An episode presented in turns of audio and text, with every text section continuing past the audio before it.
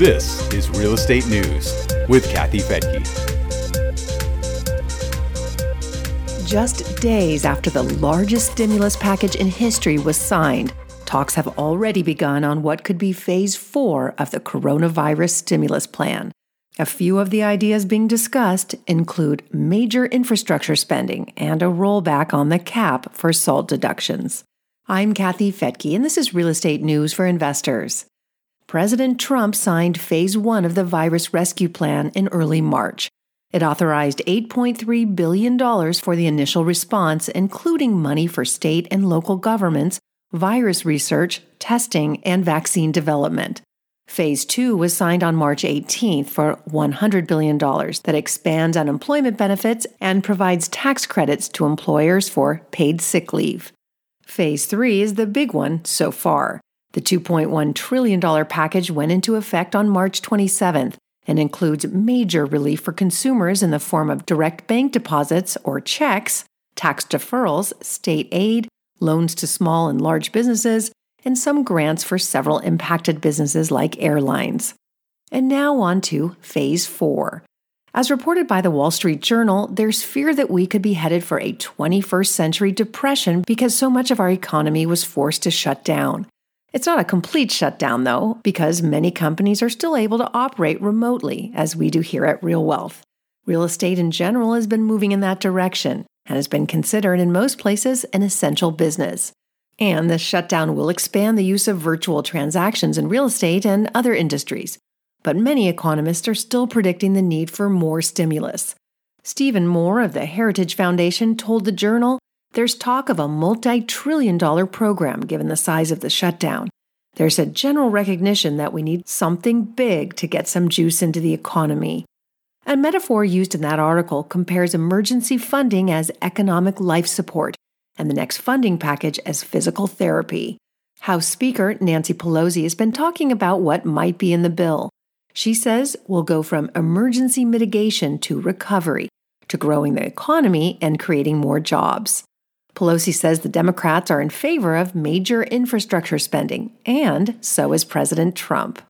The president promoted the idea in a tweet on March 31st, saying, With interest rates for the United States at zero, this is the time to do our decades long awaited infrastructure bill. It should be very big and bold. $2 trillion and focus solely on jobs and rebuilding the once great infrastructure of our country. The devil is always in the details for what an infrastructure bill would look like. Pelosi has said it should expand broadband access. That's especially important for a world with more people tapping into the internet as they work from home or go to school from home. Telemedicine also needs better broadband access. In a New York Times interview, Pelosi said that the Democrats also want increased protection and equipment for workers on the front lines of the coronavirus, more money for paid sick leave, and more funding for state and local governments. She also mentioned that she wants a retroactive rollback on the SALT cap deductions. As you may remember, that was a very controversial part of the 2017 tax reform package. It limits the state and local tax deductions to just $10,000 on federal income tax returns and hurts people in high tax states like California and New York. House Democrats also tried to eliminate it with legislation that was shot down in the Senate. Pelosi says the rollback would be a quick way of putting some cash into households that won't get the $1,200 direct payments because they're over the income limit. Most people affected by the SALT cap earn more than $100,000, but in some states, that's barely enough to buy and maintain a home. Her spokesman says it would fall short of a complete rollback. He says it would apply to middle class workers with limitations at the higher end. By making it retroactive, people could refile their 2018 and 2019 taxes to get some of that money back. Republicans say Pelosi is getting ahead of herself with talk of that now. As the Wall Street Journal reports, the next debate might venture more into partisan politics. Moore says the left is going to want to do infrastructure, welfare payments, and food stamps. Our side will want to do tax cuts and deregulation.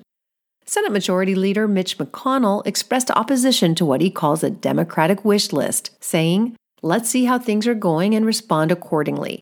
But Pelosi says that infrastructure improvements like broadband access are directly related to the coronavirus. That not only helps people work from home, but could expand telemedicine and distance learning when students can't go to school. The Republican commander in chief is also showing interest in that big infrastructure bill. Congress is expected to take up this issue towards the end of April. By then, we'll know more about the damage this virus could cause and the effect of the rescue plans that have already been approved. You can read the blog for this podcast at newsforinvestors.com. I'm Kathy Fettke, and thanks so much for joining me here on Real Estate News for Investors.